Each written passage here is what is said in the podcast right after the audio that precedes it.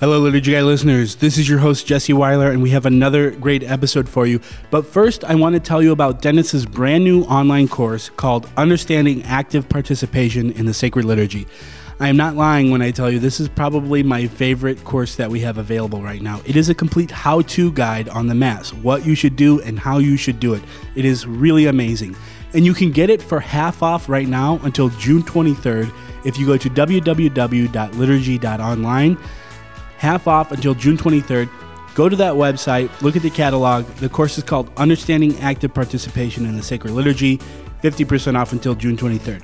And speaking of active participation, this week we sit down with LI graduate Father Brian Straus to talk about his thesis, which is about active participation. So without further ado, episode 34 of season 3 of The Liturgy Guys. Enjoy. Going to talk to you today about the Mass.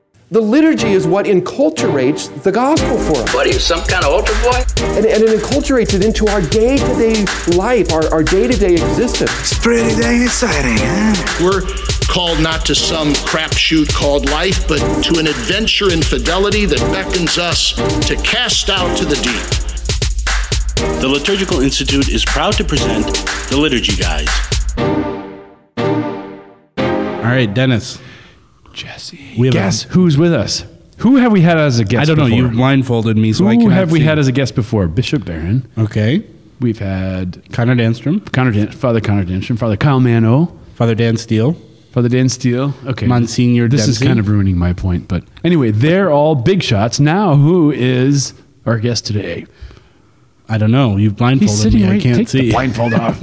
Oh, Father Brian Straus. Who's been a priest for like five minutes and nonetheless right. is still has his shiny newly ordained shine. baby priest do do do do do do baby priest do do.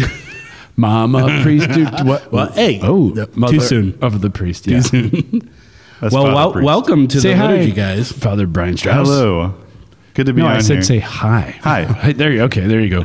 Father Sorry, Brian Straus Already messing up. just Already graduated from the Liturgical Institute's specialized degree in the licentiate of sacred theology, STL. That's right. Not what four days ago. Oh, very recent. Yeah. So you're the actual first newly minted student we've ever had on the podcast. In fact, Jesse recommended this a long time ago, and I was like, eh, we want to talk about ideas. We don't just want to become a parade for our graduates. but you had so many ideas floating around in your thesis head that I thought, yeah, you fit the bill. Yeah. How's that thesis head doing? Still feeling like you remember your thesis? A bit, a bit. It's good to unwind after the academic year's over and kind of forget about all that. But Well, try to it's all in try to remember it for the next half hour. Was Denis Oh, your yes. was Denis your director? He was. Heck definitely. yeah, I Remember was. You know, I have to give a, a small shout out to uh, Three Dogs North uh, podcast for roasting DMAC, Well, that's the- because I was also Father Michael Metz's thesis. who we should director. also roast. We should just oh, roast yes. him. Yeah, that's right. He complained about me as his director. I should complain about him as my student. Write better. Can you Father believe he Metz. didn't have a thesis statement? Boom, roasted. Man. You're roasted. Yeah, okay. I had to write on his paper. Do you see how many words you've used and said absolutely nothing? That's what he complained that I said. But I'll just complain that I had to read it first and then write it. Oh, that's a good roast. We love you, Father Metz. All so, right. so you're a priest of Springfield, Cape Girardeau, Missouri, the That's other right. Missouri diocese. That's right. Southern Missouri, ordained last summer and came back for my licentiate year. And Now you are licentious. that's right. You have a licentiate. so like it. Yeah, Jesse likes it. So you wrote about Cardinal Ratzinger slash Pope Benedict XVI's theology of active participation in the liturgy. Yes, exactly. Okay, we are done here now. That's all. Many people know of him and they kind of think, oh, well, he's just conservative. And some people think that's good, some people think that's bad, but he's actually really, really smart. So, mm-hmm. what's the essential issue of his worldview that he provided that makes people so interested in all that?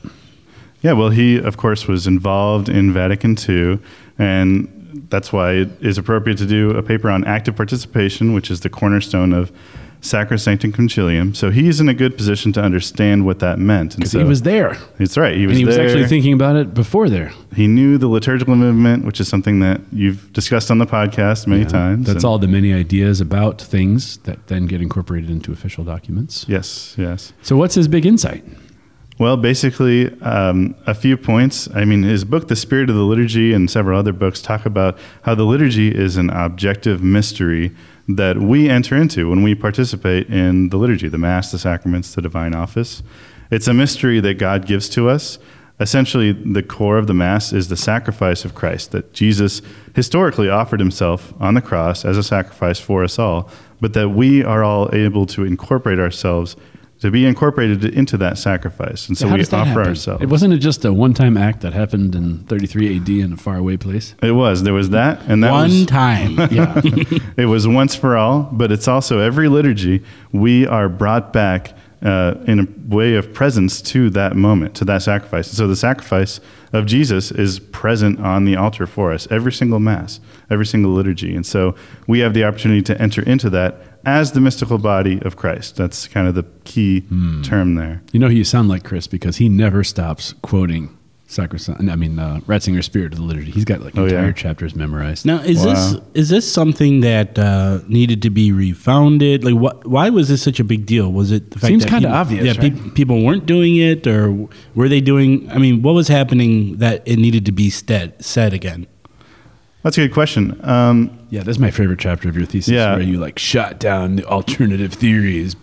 Right, right. So if chapter two is kind of looking at his theology, chapter three is putting that in dialogue with other theories. And I didn't want to get to like the super theological foundations because they're actually after the 60s and 70s, there wasn't a lot of hardcore theological research on what active participation means. People just started saying what it meant and they started applying it in different ways. like external busyness. At Yes. Mass, right? Yeah. So different theories. The Mass is mainly a fraternal meal for us to eat and drink together, which is, as Ratzinger would, would say, and as, as I say in my thesis, true, but not the whole truth.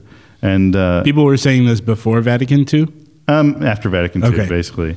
And so, uh, you know, I pick up these theories. The theory that actu- like external participation is what is most important, or the theory that we, as the assembly, as the faithful, celebrate the sacrament, which you have to be very careful and nuanced because by sacramental theology is not quite true. And so, um, Cardinal Ratzinger addressed that in his theology.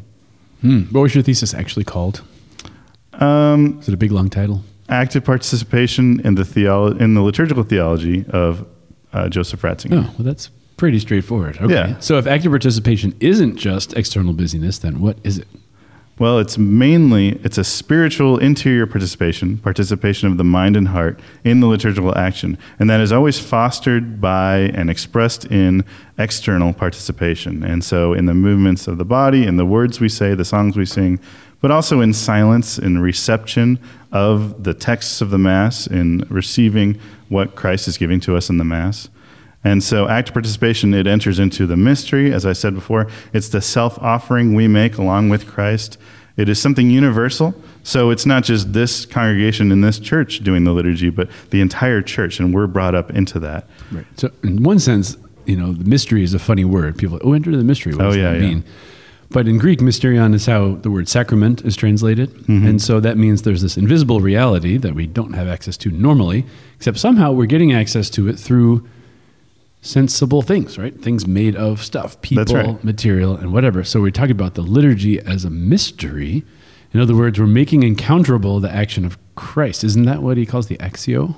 That's right. Yeah. That it's the actio, the action of God, is made present in the oratio, in the liturgical prayer we we enter into, that we that we make. And uh, of course, because Jesus became incarnate, you know, the Word of God took on a human form and became a human being, and then uh, suffered and died for us. That means, analogously, everything in the liturgy, the divine is accessible through what is sensible, accessible through words, through actions, and through things like oil, water, bread, wine. Um, and so the divine is made accessible. And so that's how we enter into the mysterion, the sacramentum. Right. So Christ is at the right hand of the Father, Mm-hmm. and we are Christ because we're members of his body. And he wants us to have access to the things that he has access to and the things that he's doing. But unless you're dead and off in heaven doing them, you have to encounter them somehow. So it's not just us on earth doing our earthly thing, because ultimately we don't have the power to save ourselves, right? But Right. we're doing what Christ does, which is, Father, we give ourselves to you. Father, we offer you the value of Christ's resurrection, and we offer you our own selves. And, and so to do that well means to enter into the action of God. That's active participation. Am I right? You- That's right. I, That's right. I did read your thesis, I think. Yeah. More- more and you than knew that already. Well, How does how does how do you as a priest do that differently than me as a layperson? Well, it's a great question. And we have to make the distinction. Ratzinger makes the distinction, Pope Pius XII does, and Vatican II, that uh, the priest is appointed as the head of the church, represents in the liturgy the head of the mystical body. So he represents Christ and he represents the whole church. And so the priest has the authority to say the words of Christ. And Pope Benedict is big on this. Only the priest can, uh, he doesn't take it upon himself, rather, he's given the gift of saying the words of Christ. This is my body, this is my blood, do this in memory of me. And so he has the sacramental power to consecrate. And so to make the sacrament occur kind of sacramentally, that's our sacramental theology. But then we have to say that everyone who's baptized has a priesthood, has a common priesthood. We're all baptized priest, prophet, and king, right? And so Vatican II says all of us, all the faithful, take part in that offering through our own way. And so the faithful, the lay faithful, they participate in the words and actions of Christ through the priest. And so they also offer the Eucharist in the hands of the priest. And so those are both very strong elements we have to keep together and in balance to make the distinction. Um, and that's why Ratzinger says we're not uh, each of us in the same way celebrants, but we all um, together participate in. He says the sacraments are acts of the entire body, head and members. And you can't do it without the head, and the priest represents the head, but it's of the entire body. Yeah, if your toes were trying to do math, that would be not so hot, right? Right. Your head can make your toes move you over to the blackboard to do the math problem, but without your head, You'd get the wrong total. you would get the wrong total. To right. So, and Christ does what we can't do, right? Which is he takes us into the dialogue of the Trinity and says, "Father, here I am," and we say, "Okay, Christ, take me with you." But then, how do you do it? How do you encounter it? The priest collects, right? There's the collect, collects our prayers and gives them to the Father. Collects them anticipation, the uh, sentiments of the members of the body, gives them to the Father on the altar, just as Christ does.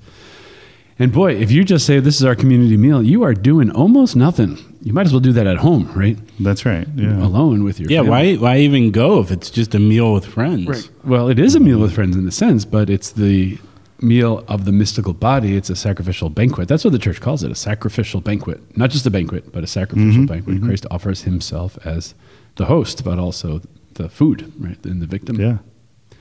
All right. So you had a bunch of theories there that you said were the, the contrary theories or whatever. Uh-huh. You know, I know you use specific theologians' names. You don't have to do that right now, but um, probably a lot of people's everyday experience of their parish is dominated by one of those theories more or less, um, meal theory or some of the other ones that you had. What What are some of those alternative theories that Ratzinger was trying to? Yeah, so in answer. the, the idea that the Eucharist, what it is in its essence, is a fraternal meal. And so what do we do? It's a meal of communion. We get together, we eat and drink at the table of the Lord. I think a lot of us Catholics have heard those that kind of terminology. We break bread together lives. on our knees, right? That's Exactly. Yep. And so those things are true. Those are elements of the Eucharist, but is that the primary means, the primary mode in which we encounter the liturgy? Um, because it's not the whole picture. It's not even the main part of the essence. And so, as Ratzinger said, of course, the Eucharist is food for the journey. It is nourishment for us. Uh, it's viaticum, um, but it's also mainly. It's not just the Eucharist, the thing, but it's the Mass as the whole liturgical event is the act of Christ, the self-offering, the sacrifice, and that's what makes it what it is. The meal stuff is added onto that as another element of that. So different theologians that I talk about um, in different writings and journals, some of them deny the sacrifice. Some of them kind of subordinate it to say that the temple sacrifice kind of went away into like a spiritual, vague kind of sense of sacrifice, and that that's what we encounter in the sacred meal. And then some of them will put it parallel and say the mass is a sacrifice, the mass is a meal. Those are the same. Mainly, it's a meal. You know. So uh, Ratzinger disagrees with those. He says that the Last Supper was kind of the circumstances that the Eucharist was instituted when Jesus says, "This is my body, this is my blood. Do this in memory of me." But that he's Like it was one of the least important parts of what was actually happening. Well, yeah, the so- fact that uh, that that was just the scenario that was in, around it. Yeah, yeah. He he says that Christ was celebrating the Passover, which had import theologically for his sacrifice. You know, the next day he'd go die on the cross and then um, then be resurrected, be raised from the dead. But that what he's doing when he says, This is my body, this is my blood, is he's pointing forward to that sacrifice on the cross. And so Ratzinger makes the point that the Last Supper, him sitting around the table having a feast with his uh, apostles, was not the essential setting for what makes the Mass. It wasn't the form of the liturgy. Um, it's an element of it, you know. So, it, but it didn't provide the essential content. Well, even Passover would have been a very highly ritualistic understanding of being Yes. freed from slavery and freed from death and the blood on the doorposts and you were preserved from destruction. So it seems pretty logical that if the meal is the form that God gave for Passover, right, Mm-hmm. to, sa- to eat the sacrificial victim, well, like, you would see that as preparation for Christ to say, "Well, guess what? I'm going. You're going to now eat the new sacrificial victim, which is me, Yeah. and it's going to be in the form of a meal, but it's a highly ritualized um, sacrificial meal." Right.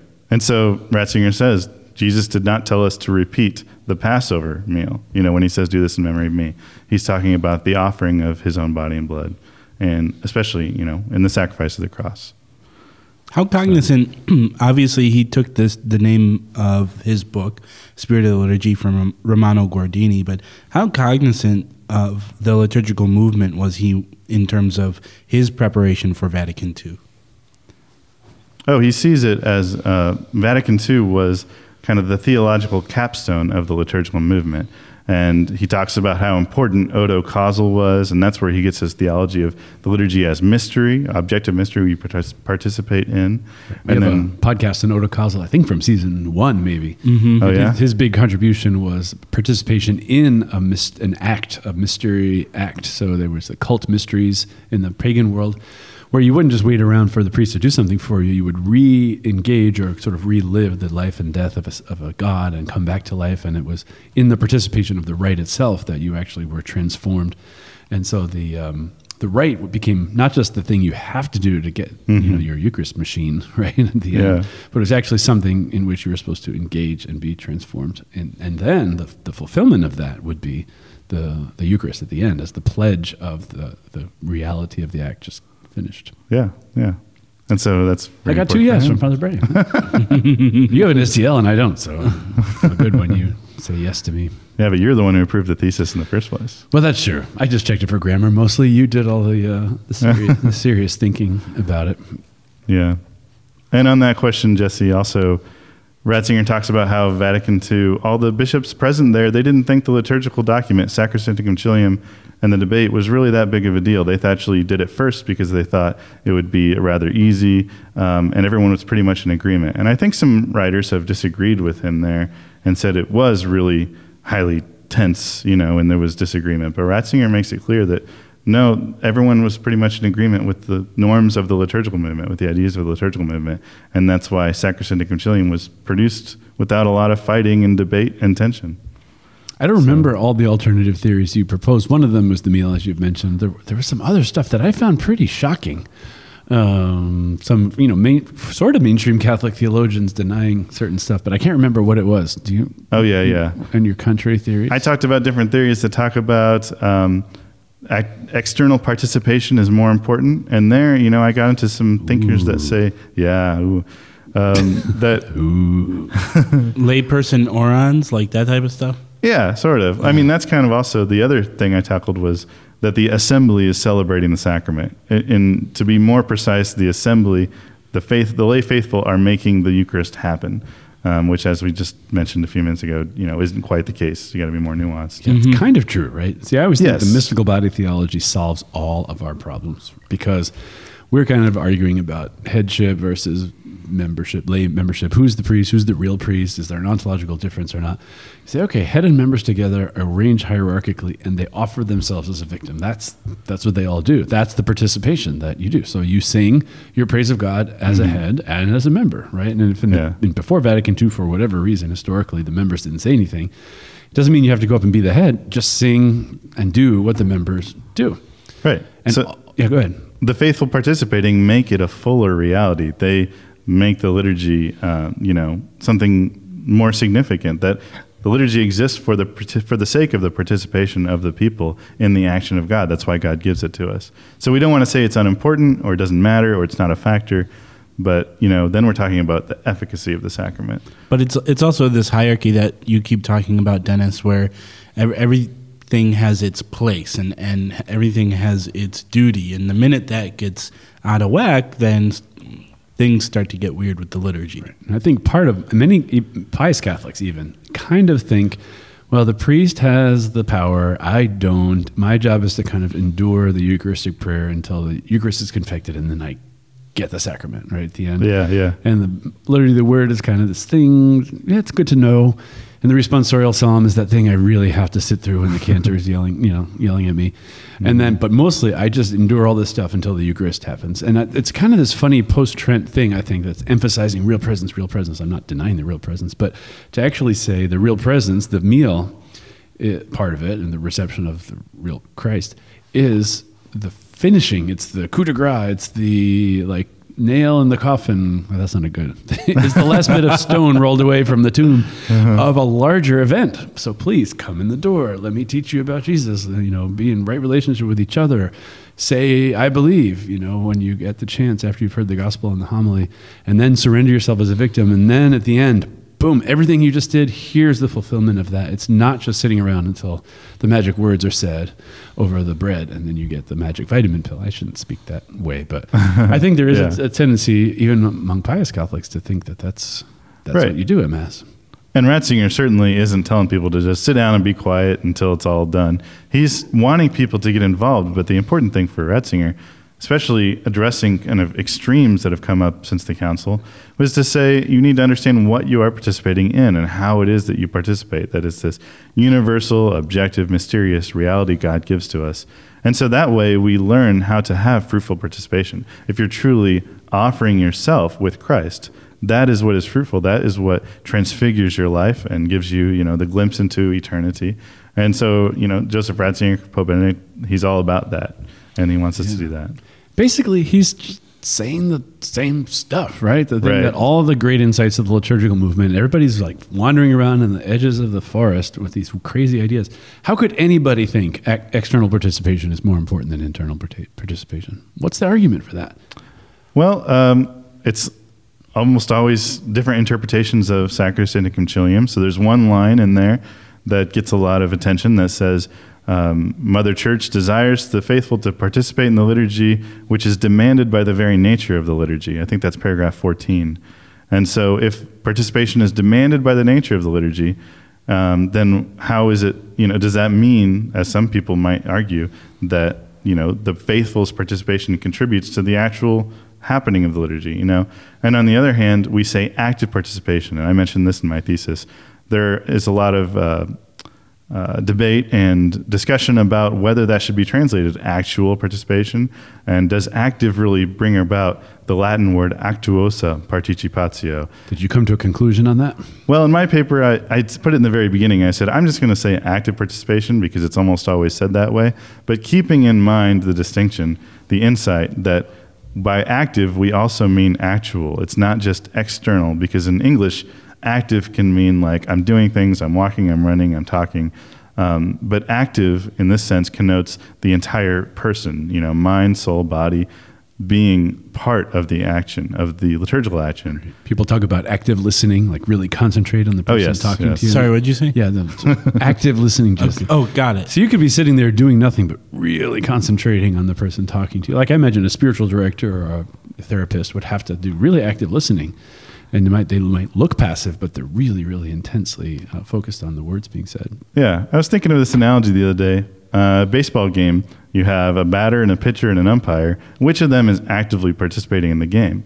The umpire is just as active in the game as the batter and the pitcher. He's not kind of executing the action of the event, but if he's not part of it, then it's not a baseball game. He's just as active in watching. And you see how closely some fans identify with their favorite player. So Exactly. they're not going to go up at that plate during the World Series and hit a grand slam home run to win the seventh game, but they can so closely identify with whoever their slugger is that when that guy gets this grand slam and wins the World Series, they're like, I won, we Oh, yes. won, right? They're Yes. talking about we won. And so, in a sense, they're not doing but they are deeply actively participating in the same reality in a different way. Yeah. I want to write a book about baseball and liturgy because I think it's just oh, there's just so much.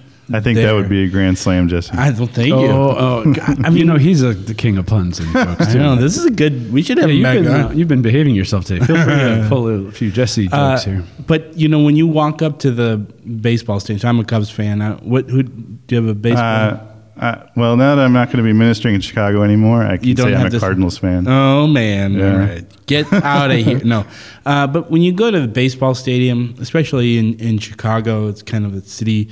Uh, feel around there, and you're walking up, and you can like smell the hot dogs and all the, you know, you're just like it's that foretaste of hot dogness, and mm-hmm. there's just so much nuance to the game that you can always dive deeper into the game if you want to. And you go to an um, old church and you can smell the last incense they used or the Oh, candle yeah. wax or it has a churchy smell and mm-hmm. nothing's happening, but it's already putting you in the right mm-hmm. disposition. Absolutely. So there's just so much there. I think that it kind of parallels the mm. liturgy. Oh yes, yeah. And if you go to a baseball game and you're staring at your phone the entire time, you haven't participated in anything. That's true. You're That's reading true. the bulletin, yeah, yeah. exactly. thinking about something else, the parking lot or whatever. Yeah, absolutely. There's a lot of analogies. and here. there's ushers in both, so they can help you. If They both fleece you of your money. yeah, At least That's one's true. voluntarily given and one's Catholics like to sit in the bleachers. Yeah, that, Except nothing costs a dollar at the uh, baseball that's stadium true. anymore. That's like true. a dollar. that's true. puts But you know, we basket. have, and, you know, we don't have our saints, but we have like our uh, our players that we honor. There's statues of them. There's little things They're everywhere. that- retired number. retired numbers fla- in, in Wrigley they have the flags of of the retired numbers hanging up there. I mean, there's just so much um, going on there that's beyond just the game itself. You know, you're honoring past players and talking about the players that are currently play. You even have you know different flags in Wrigley from the different teams in, in our league and our division. You know, it's it's just very interesting. Yeah, the past is present in a place like Wrigley Field. Mm-hmm. And who mm-hmm. knows what the mm-hmm. future holds for the Cubs. But, Yeah, another World Series, obviously, where they beat the but Cardinals in the suppose, NLDS. Mm. suppose you come from another place and you didn't know anything about baseball and someone says, I'll give you a hundred bucks if you go stand in the seat and cheer and eat a hot dog and have a beer and inside you're like, I hate this, I hate this. But from the outside you look like you are so participatory. you see, external participation without interior participation is a sham, right? Right. I think uh, Virgil Michel said it was like being a zombie. You know, you just if you if you look like you're interested in mass, but you aren't offering yourself as a victim on the on the altar with the priest, then it's not a real thing. He, in fact, I think he says it's an offense against God. That's why I can't believe anybody, serious theologian, would argue that active participation only means or primarily means exterior participation. You go through the motions, but you don't really mean it. That's just big fake time. Yeah, uh, Ratzinger has this really cool quote I found that we all know the the motto uh, "Do the red, say the black." You know, with the rubrics, the rubrics of the instructions. Ratzinger says the content of the liturgy, the liturgy, liturgy forms us not just in the red and what we're supposed to do, but in the black, the text of the liturgy. You know, the prayers the priest says. What is the liturgical reality that's coming through? And we're supposed to be formed in that. We're supposed to receive that. So, more important than following just the red, but is also to follow the black, to bring our hearts into the content, into hmm. what Christ is bringing us today. I like that. Yeah. Is that a good place to finish, Jesse? I think so. Yeah. All right. Father Brian Straus, smart guy, LI graduate. Mm-hmm. Thank you so much. Cape Girardeau, Missouri. That's right. That's right. Who is this Gerardo guy? You know? I actually don't know. I grew up on the other side of the diocese. I'll have to look that up. All right. On the Yeah. Springfield Sorry, side. Bishop Rice. I just said smart guy, and then he doesn't even know where his hometown comes Well, we from. Like, easy to find. More important to know about internal participation than external facts. I know where my town, Mundelein, comes from. Cardinal Mundelein. Well, Boom. Oh, there you go. I knew that too. Only city in America named after a Catholic cardinal. Pretty cool.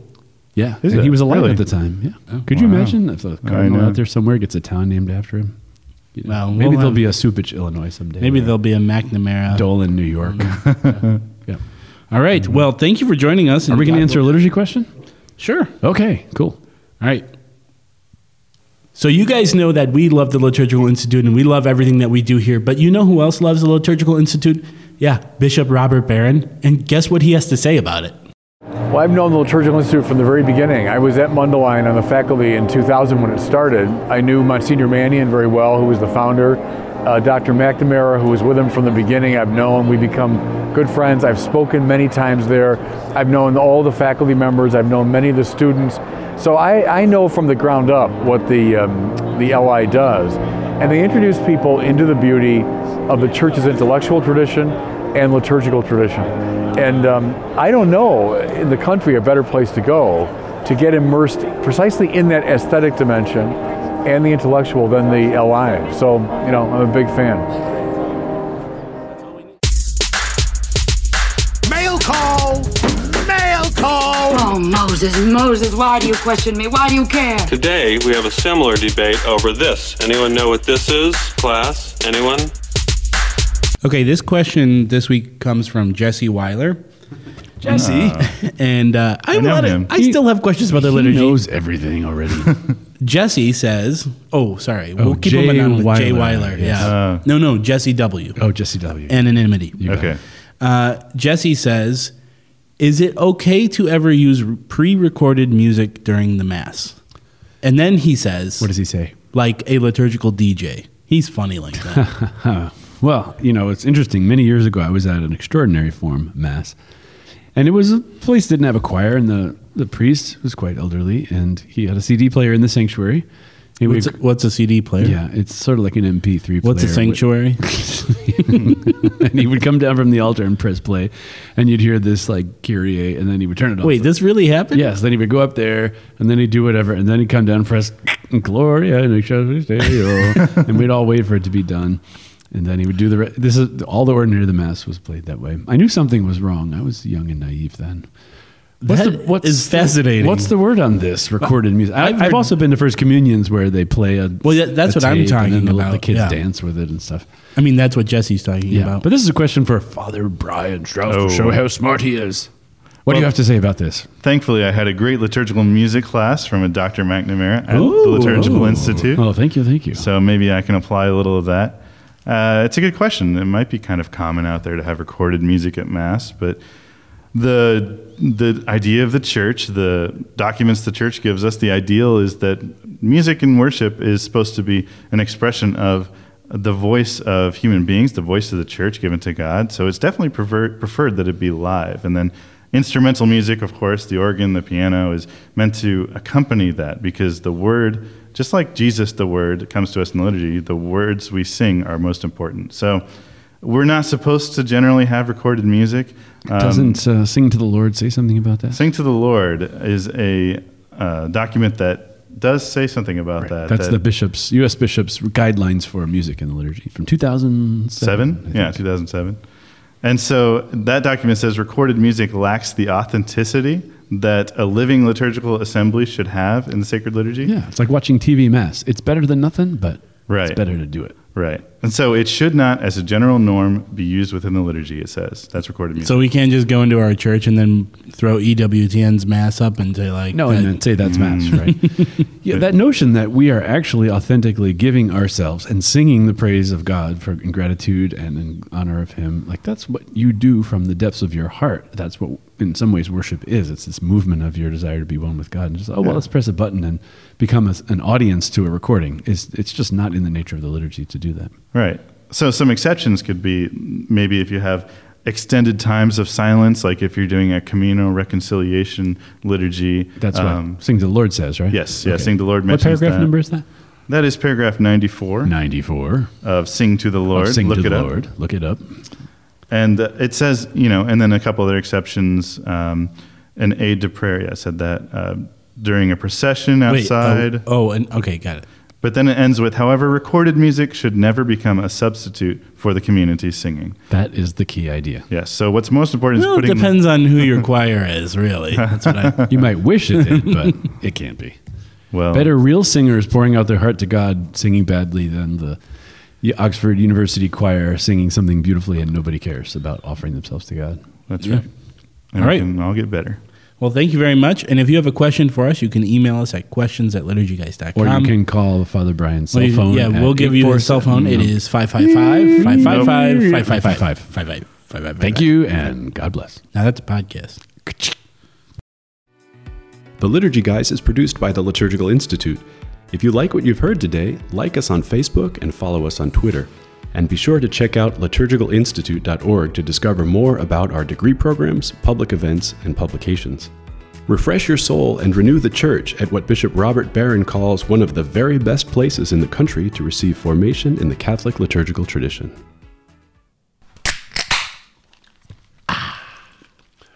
Now that's a podcast.